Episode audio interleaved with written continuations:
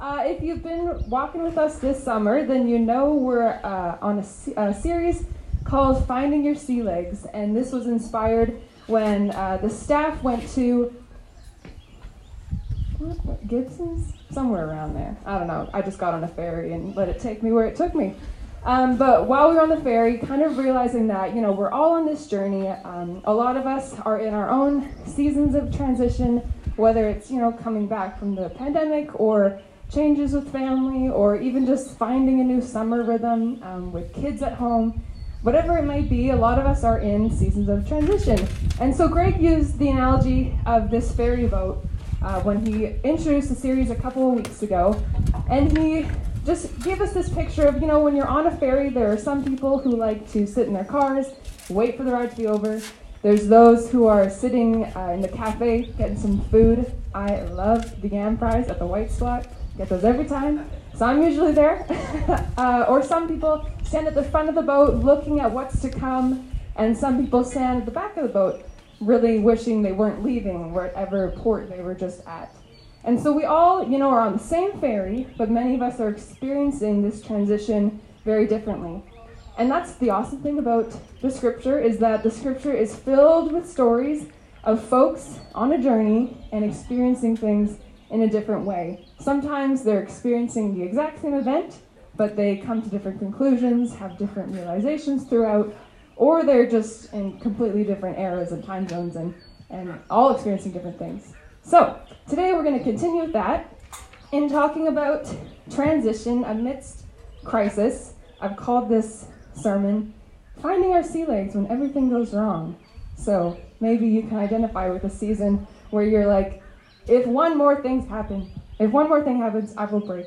And that's what we find with our characters today. So, we're talking about the story of Ruth and Naomi. Maybe you're familiar with that, maybe you're not. Well, hopefully you will be by the end of this. So, to kick us off, you might be wondering why, when I said hello this morning, I asked you to tell your neighbor or whoever you're chatting with your favorite series as a book or series of books as a kid. And the reason I did that was because one of my favorite series uh, was the series of unfortunate events. Maybe you've seen the movie, maybe you've read the books. Um, but basically, the plot is just as the title sounds. It is just a series of unfortunate events that happen to the three main characters, which are these three kids. So I'm just going to read you a bit of a summary of the first three books and uh, the summary of the Jim Carrey movie because that's my favorite version of it. Uh, if you haven't seen it, I recommend it. It's great. um, but I'm just going to read this off. And today, a lot of what I'm going to be doing is sharing stories. So hopefully, you're in the story kind of mood because that's what we're doing today. So, get on board. Okay, so a series of unfortunate events begins with the Baudelaire father and mother dying in a fire. In one fell swoop, the three children, who are now orphans, serve to, the main to be the main characters, and they lose the most important people in their lives and the source of protection and safety that they're supposed to have as children.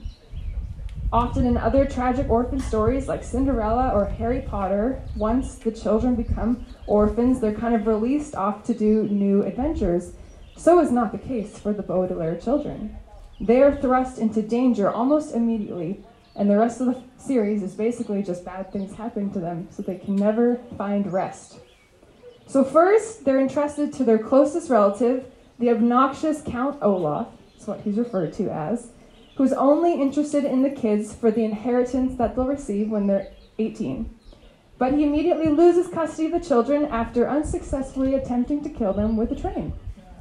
So, anyways, then they're shipped off to live with their dear uh, uncle, Dr. Montgomery, who is this cheerfully eclectic uh, herp- herpologist, herpologist, which I looked it up. That means he studies amphibians, so don't be weirded out. Uh, anyways, so they plan a trip to Peru, and this is this planning is all cut short when Olaf, this evil guy, comes back disguised as a new man called Stephano, and he murders Monty and frames a large snake as the killer. And the kids can see that this Count Olaf is clearly in disguise, but none of the adults believe them, and they're like, no, this is just another, this is a new person. But the kids are like, this is obviously Count Olaf. And that's basically how the story goes. Anyways, from there, so their uncle killed off. Then they're sent to live with their Aunt Josephine, who is housebound and fears basically everything on the edge of a lake. So she has numerous irrational fears such as doorknobs, fridges, realtors. But then a room of photographs in her house leads the children to discover some new truths about their parents. So they start to learn a bit more about where they're coming from, and they and they like this aunt enough. They feel safe enough, so they're happy there. But of course, Count Olaf comes back again, disguised as a sailor this time, and they know it's him. But the aunt doesn't believe them. Instead, she takes a liking to this sailor. Anyways, a big hurricane hits, and this new sailor, who is Olaf in disguise, tries to rescue or rescues them by bringing them out on a boat. And surprise, surprise, he dumps the aunt over overboard, and she's eaten by leeches, so she's gone too. Anyways, the kids don't manage to escape this time, so they're back with Count Olaf, who then, as a final attempt to gain this inheritance, stages a whole big play in which, in the play, there's a wedding, which he forces, and this is a really messed up story. Like, now that I think about it, he stages a wedding and he makes the, the oldest daughter, or the oldest orphan, who's I think 13 at the time, he makes her marry him in the play, you know, as a play. But then, secretly, he has a judge there as one of the main characters as well. So then, he's like, ha ha, you're married to me. and I win your Anyways, the kids outsmart him, they burn the document, and then Count Olaf is shipped off to prison, but he escaped again. And anyways, it just on and on like that, death after death, crazy event after crazy event. It's just one of those stories where you just like keep being in disbelief. And I don't know if it says something about me because I love that kind of thing so much. You know, when like terrible things just keep happening. Maybe I'm just like a sick sucker or something. But, anyways, I think we all kind of like to see a bit of drama unfolding before our eyes as long as it's not ours, you know, because it kind of puts our own stuff into perspective. And when it's dramatized like that, it's like, oh, this is so crazy. Like, this makes me feel better about all my trivial errors. At least no one's like trying to capture me for my inheritance. Unless that's happening to you, then I'm sorry about that. Um, but anyways, I was looking into the author, um, and and he said he admitted that he wrote this series because he was just so sick of how sappy and dumbed down children's books seemed to be. They just tended to be so optimistic and unrealistic for the real world, which he hated. So he was like, how about we just make things as bad as they can be, and then kids will at least be like, hey, at least I'm not one of those orphans, you know? Anyways, I think it's funny. At the beginning of his first book, he says, the intro line is, if you are interested in stories with happy endings, you would be better off reading some other book. And that's how he introduces the series. In another book, he starts by giving an in depth description of the water cycle, which he says, It's far better to learn this than learning what became of the Baudelaire orphans as the rushing waters of the stricken stream carry them away from the mountains. And I, I like that. So he's he's giving us like a a hint of what's coming. It's all terrible. Anyways, that's that. and why do I tell you that? Well, I tell you that because history and cultures and even pop culture is full of stories and folklore and fables of supposedly good, righteous people enduring ongoing suffering I think of the movie Stranger Than Fiction. Maybe you've seen that. But there's this main character, and bad things just keep happening. Or there's more serious ones. I think there's one called The Pursuit of Happiness with uh, Will Smith, and it's about this father and son who are just down on their luck and they can't stand back up. We even have um, stories from the Babylonians, so an ancient civilization. There's this one poem, I'm not even going to try to say the real name, but they call it the Poem of the Righteous Sufferer which was written thousands and thousands of years before Jesus. There's this one called The Debate Between a Man and His Soul, which was written in Egypt way, way, way, way long before Jesus. So we're talking stories that have just been around forever that talk about this problem of why, why do bad things happen? Why do bad things happen? And they're dramatized to, I think, you know, make us feel better about everything that happens in our life. And we have the book of Job as well in the Bible. Maybe you're familiar with that, but it's about this man who just can't catch a break. So we have stories like this because a lot of life is spent dealing with the good and the bad, So it'd be silly just to read stories about good things happening because a lot of the time we're trying to face other things as well. And today, like I said, we're talking about two women who face a season of enormous loss and crisis. And we're going to talk about their unique responses to that loss and that crisis as well. So, what I love about the book of Ruth and why I thought it's so fitting to bring into the series of learning how to find our sea legs is because it's a story that a lot of us can relate to in the way that nothing crazy happens. There's no God's booming voice down from the heavens fixing a problem. There's no, you know, miraculous healing. There's no moment where the sun stands still. It's just a normal story of loss and pain and a journey of trying to figure out where God is in the midst of that. It's a story of a woman who had a run of really, really bad luck and found themselves asking where God was in the midst of all of it. So there's lots of stories that are about God's miraculous healing in the Bible, and we can totally talk about those. And what I'm talking about today is not to discredit being like, yeah, miracles totally happen. But I wanted to talk about this today because more often in my life, it's been like I'm in a season of like, like what? What am I supposed to do? Like, when is this going to be over? God, I've been praying, I have faith, but I'm still in this mess, and where are you? And so, not to be a discouragement, saying like, life sucks, deal with it, kiddo. it's just to say that God is still there, and that's what I hope we kind of get out of today. So, I'm going to do try and do three things today. And hopefully, you know, if, if I do two to three, that'd be great. But hopefully, I do three to three. Uh, so my three points of today is one, we become more familiar with the story of Ruth and Naomi. So if you can be more familiar at the end of it, that'd be great. Thanks. Uh, just kidding. Two, uh, we look at what their story suggests about God's character in the midst of great crisis and transition. And three, we get some prompts to reflect on our own lives, what's going on with us, and as it relates to finding God in our own trials and seasons of great loss and transition. Hopefully I can do those three things for you today. So where our story starts, the book of Ruth, because I'm a nerd, I got to give you some history and backstory about how this book came to be. So this book is uh, read in the, a festival called Shavuot, which is the festival of weeks in the Jewish culture. So that happens about seven weeks after the Passover meal, and it's to celebrate the grain harvest, which we'll learn about why that's important later. Um, but basically, the story of Ruth is read over and over again during the celebration for two reasons. So, one, it reminds us that God, you know, gives us the harvest. That's why it's read at the harvest, because we'll, we'll get to that later. But two, it's to show how God's provision often comes out of a place of suffering and poverty. So it's to say that we have the harvest and God is generous because later there's going to be a harvest in the story of Ruth. But it didn't come without great suffering and great loss.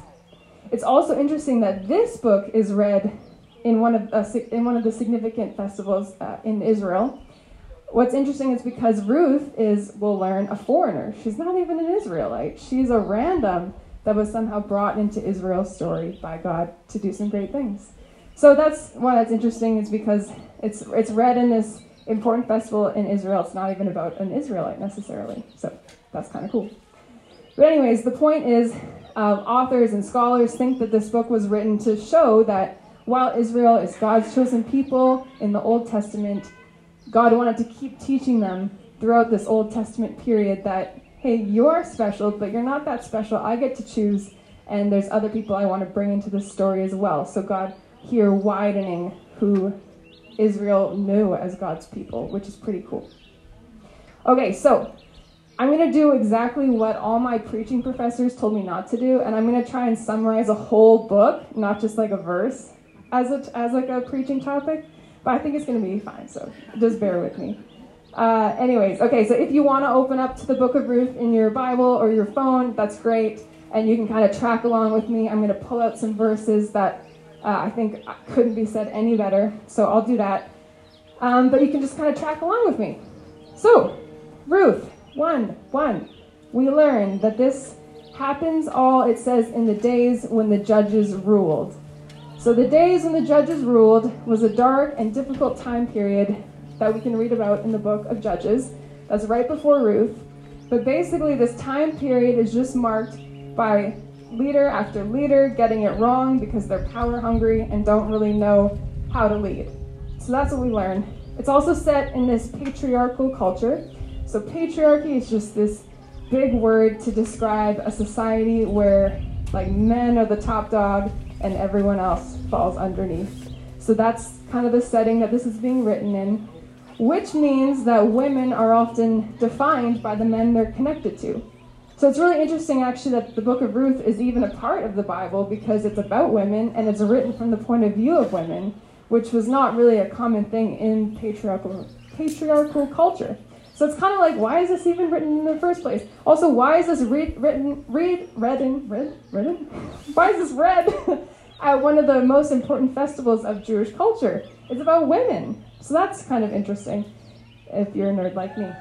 Anyways, so the book of Ruth starts with a nice family from Israel fleeing because of famine. So these are folks who um, worship God or Yahweh, as God's referred to in the Old Testament, and they flee Bethlehem because there's no food there. So, in an act of desperation to protect their family, they get out of there and move to a place called Moab in hopes of a better life for them, in hopes for food, in hopes for prosperity.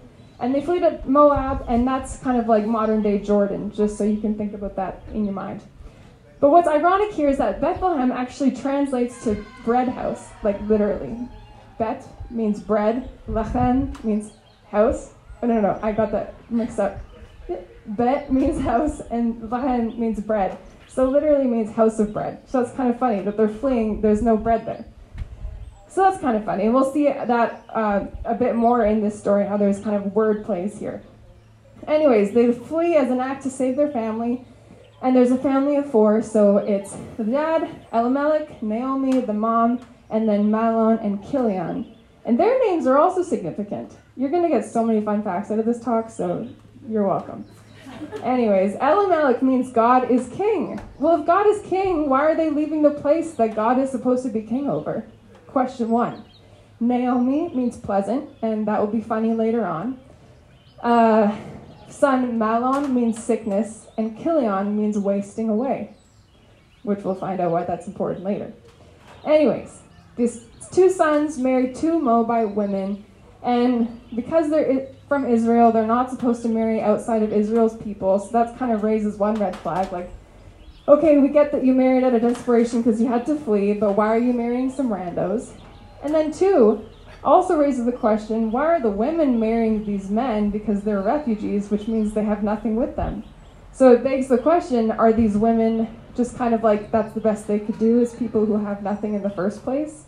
Which kind of makes these women feel a little bit even more insignificant because they couldn't do better than people who had nothing, which is kind of interesting. Okay, so we're in the times of the judges. They flee Bethlehem because there's no food, even though it's called the bread house, there's no bread. And first thing, all of the men die. Sad. So just as we got to know them, they're gone.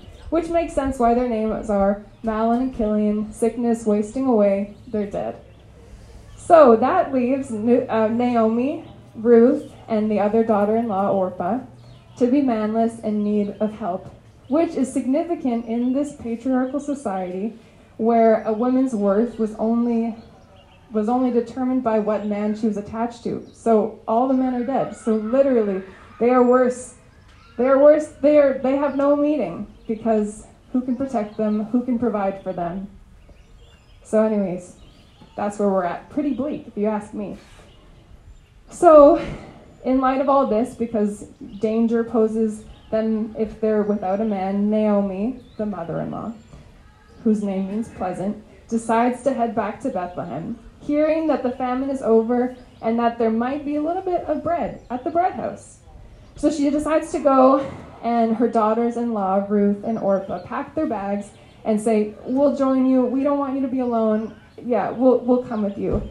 And Naomi begs them to stay. She says, I have no status, I have no place, I have nothing to offer you. Even if somehow I had a kid today, you'd be dead before he was old enough to marry you.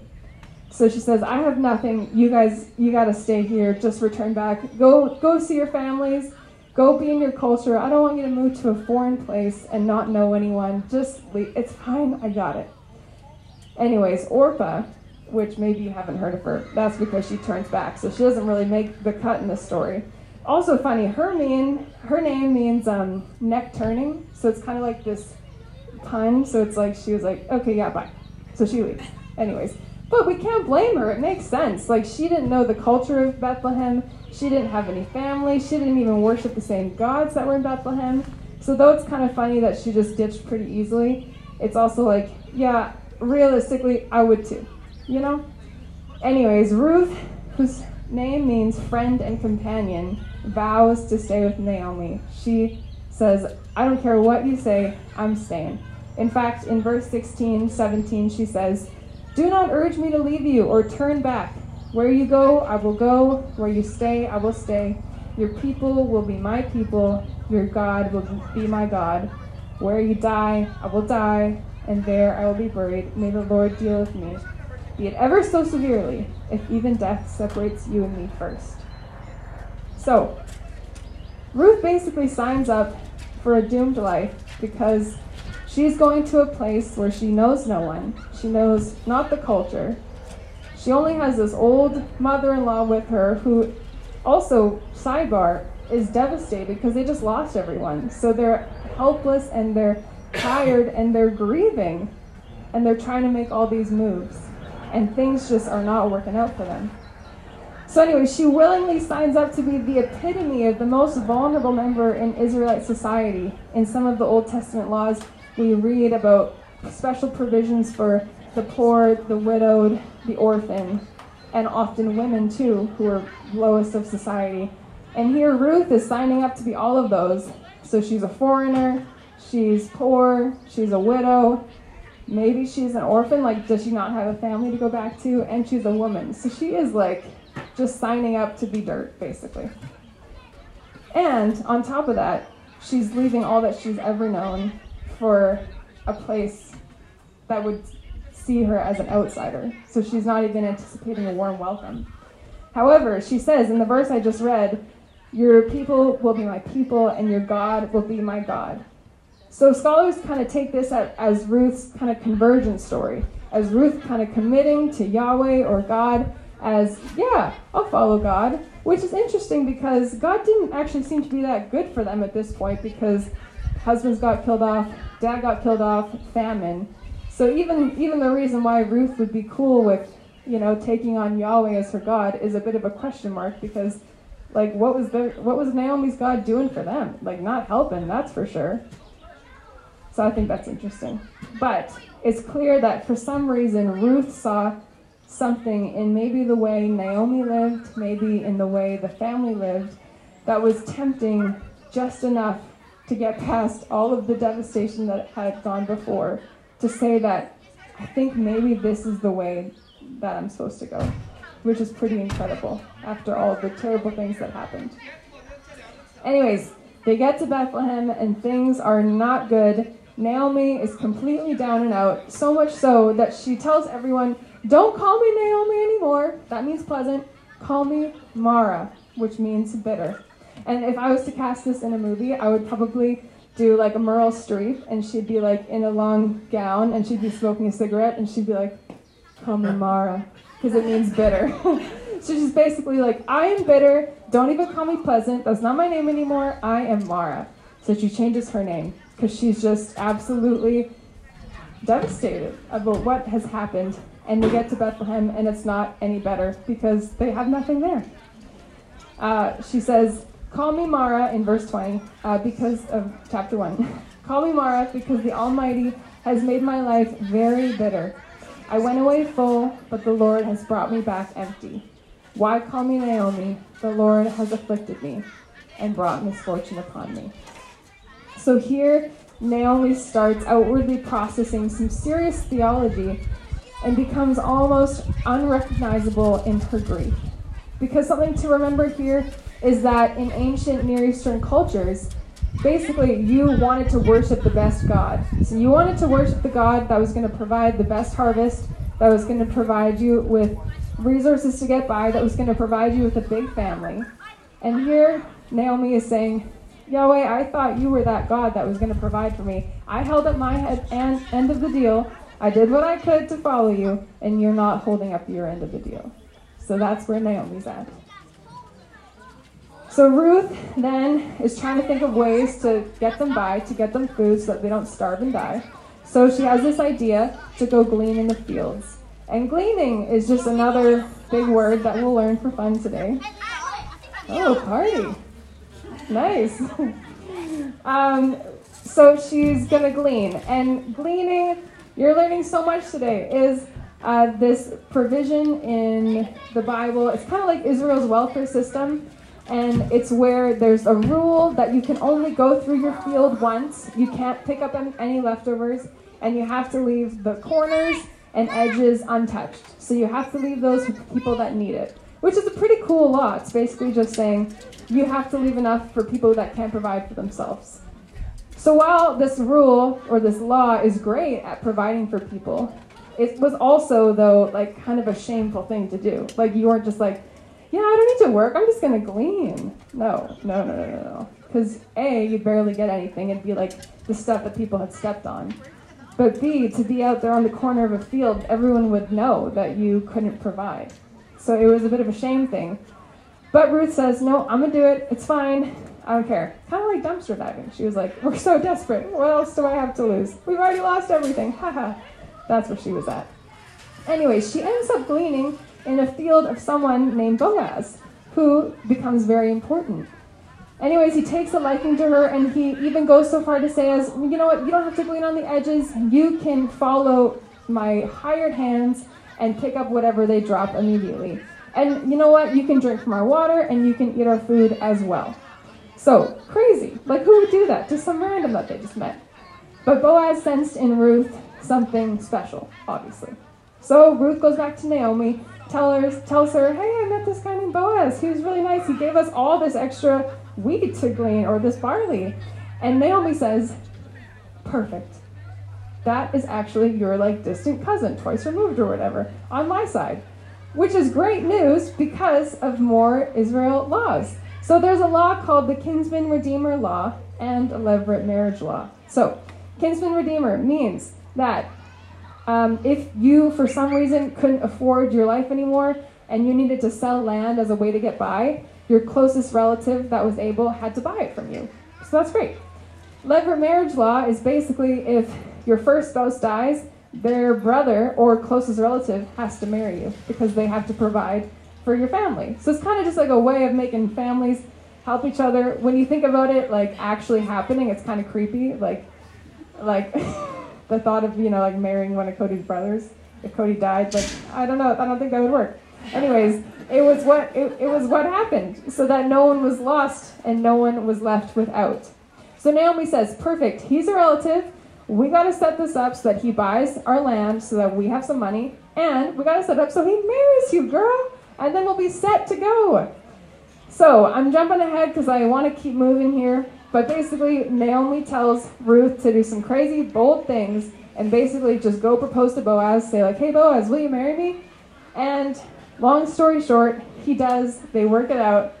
And um, by the end of this story, and by the way, this is happening over the course of probably years. Like, this isn't just like a everyone died and then like two weeks later they were married and happy again.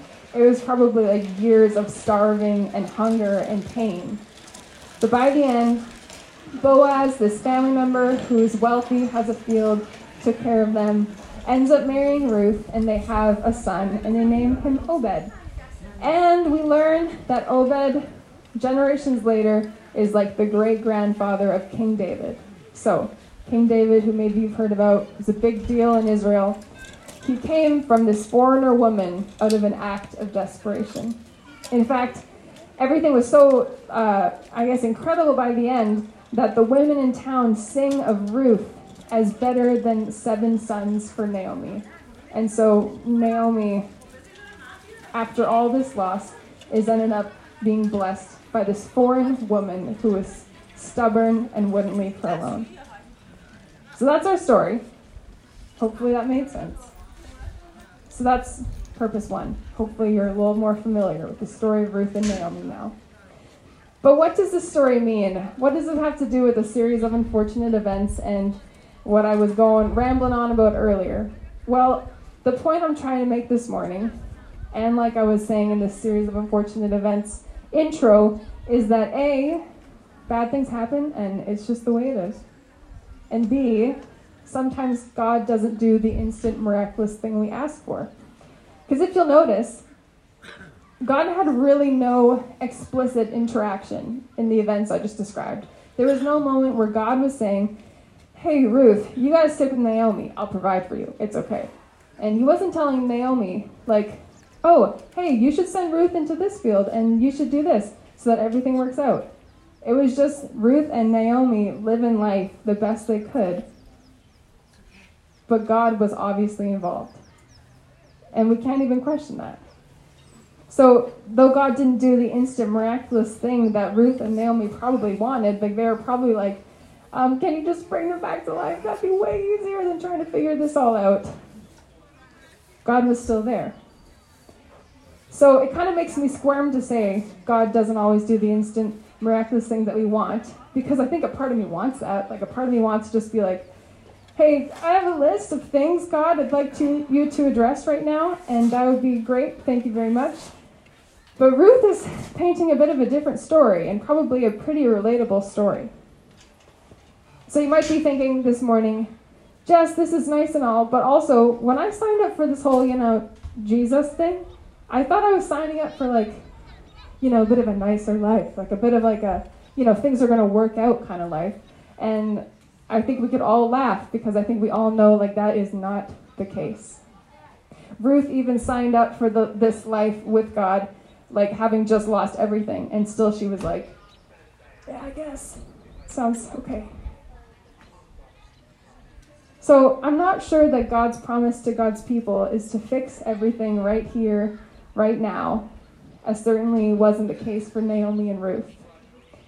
But what I'm saying is that what Ruth and Naomi show us is that God's promise and the continuing narrative that we find throughout Scripture is that God is faithful and God is present.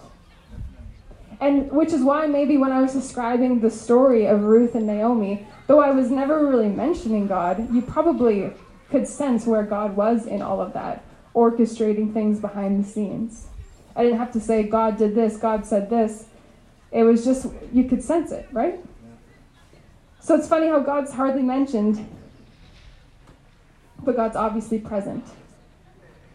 And is that enough for us? I think hypothetically, I'm like, yeah, sure, that sounds nice, God being present. But I know that in my deepest moments of agony and questioning, that doesn't always feel like enough. I know for me, I've struggled for many years with this chronic back pain that came from an attempt at a career of being a ballerina. And I think there were so many moments in this journey where I just kind of expected like God would heal, like God would be like, oh yeah, here, sorry, zap, you're healed. Like that was kind of what I always expected. And maybe it will happen. That would be awesome. But what has been more comforting for me at least than the prospects of like really hoping for immediate healing and being let down over and over again was something my, that one of my mentors said to me, which was, just, but isn't God still present with you? And is, is that enough? And I think sometimes it's not. If you have your Bibles open, I'll just get you to flip to Isaiah 43 2. I'm just going to read a part from the message here, but I love this verse because I think it captures this perfectly. So, Isaiah 43 2. It says, When you're in over your head, I'll be there with you. When you're in rough waters, you won't go down. When you're between a rock and a hard place, it won't be a dead end. So, what I love about this is this is kind of God speaking in the book of Isaiah. And, you know, the, the bad situations that whoever he's talking to is in, so being in over their head, in rough waters, between rock and a hard place, God doesn't offer like a, when you're in over your head, I'm going to come up behind you and I'll lift you up to the stars. God says, I'll be there with you. When you're in rough waters, you won't go down. So it's not saying, I'm going to always come and scoop you. God is saying, No, I'm going to help keep you afloat. I'm going to be with you. When you're between a rock and a hard place, it won't be a dead end. So, God making new paths. God will make a way, totally. So, what, what I've been trying to say is what I love about the story of Ruth is that opposed to so many other incredible stories of scripture where there is that miracle moment, the walking on the water, Jesus healing people, because that is totally a part of our story too. Instead, the book of Ruth is unique because it explores the interplay of a life lived kind of in suffering, but God is also there too. So it explores the interplay of God's purposes and will with human actions and will as well. So it's a story of God using God's people's obedience to bring about goodness and life and new beginnings. And I think Ruth and Naomi are an amazing example of that, of being faithful to their best abilities and God coming through for them. So let me just wrap up here. You're probably all itching to get going with your Sundays. So we've looked at the story of Ruth and Naomi. Hopefully, you're a little bit familiar with that. We just chat a little bit about God's character in the midst of seasons of trial and loss. So, God's character as being present. And now we're just going to think about ourselves a little bit as how we can live this out a bit. So, a word that repeats a lot throughout the story of Ruth, um, and a, like a theme that most scholars say can characterize the book of Ruth is this Hebrew word called chesed. Can you say that? Chesed. You got to give the ch. Chesed. Yes, awesome. So this word is used three times in the book. Uh, once describing God's lack of chesed, describing Ruth's chesed, and then also describing God's like evident chesed. And so it's best translated as not only love, but like loyalty and kindness. So it's a love that is present and sure, one that sticks around. So it represents a lifestyle of devotion and loyalty to whatever subject the devotion and loyalty should be towards. So we know this word because of how it's used about God throughout the Bible. So it always describes God's relationship with God's people as chesed stemming from God because God doesn't let God's people down. God is faithful. God brings people back. God is always loyal. Even though sometimes it takes years to see, God is loyal. And that's what this word chesed gets at. So it's not like a, like a, you know, a sexy kind of love. Like, oh yeah, God's just like to be the, the white knight coming in, scooping us up, the damsels in distress. It's like this constant friendship and deep care for someone which we see even in Ruth's own actions as she refuses to leave Naomi because she loves her in such a loyal way. So, so yeah, what can we learn? Naomi teaches us the critical importance of asking where God is in our situations. If it wasn't for Naomi and her doubt, we would feel awkward about us crying and being sad and sometimes complaining through our pain, which uh, it just it happens. But it shows that even at her lowest mo- moments, Naomi is somehow a light bearer, somehow bears enough of God's character that Ruth sticks with her. Because it would be just way easier for Ruth to be like, You are a real downer, I'm out of here. But Ruth stays. So even at Naomi's lowest, she's asking God, Where are you in all this? And bringing people along, along the journey with her. Ruth shows us how to live out the next stage of grief and chaos and loss and transition which is this faithful loyalty to a way when sometimes we don't even know how it will turn out. So Ruth is a gutsy risk taker who puts herself in harm's way for the sake of those she loves. So I guess in our own lives, I'm thinking, you know, if just thinking about a place of chaos or tra- crisis or transition for you. For me, I was talking about my back injury and how I've wrestled with that for many years. But I guess a question I'd love to leave with you is a Ruth question and a Naomi question that you can maybe ponder and wonder about in your own situations and in your own context, how this is touching down for you. But my Naomi question is how might you realize God's Hesed in your current sea? Bringing back the finding our sea legs. So, whatever sea you're in, what might God's Hesed look like? What does loyal love look like in your situation? And a Ruth question, which is what is God what does God's Hesed mean for how you live? How can we be like Ruth and even amidst loss and chaos and transition, how are we being lights for God and showing loyal love like God does for us? So, just wrapping up here, Cody and Rob, feel free to come back up. Ruth is showing us that God is working through the lives of ordinary and insignificant people to advance God's work in the world, whether they see it or not.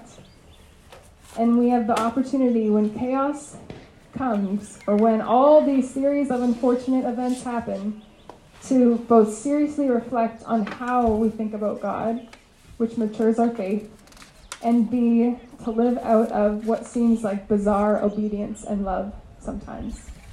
So for Naomi and Ruth, they never heard the answers to the questions they had about all their suffering. Even though things worked out in the end, there was no explanation for the loss that they had still. Like, that didn't just go away. But their struggle takes them into a deeper understanding of God's heart for them. Even though, in the world's eyes, they were women, they were foreign, they had left and come back, God still provided, which is, I think, a feeling we can always, most of us can identify with this feeling of, of it's, it's too far gone. How can I come back? But God always brings us back.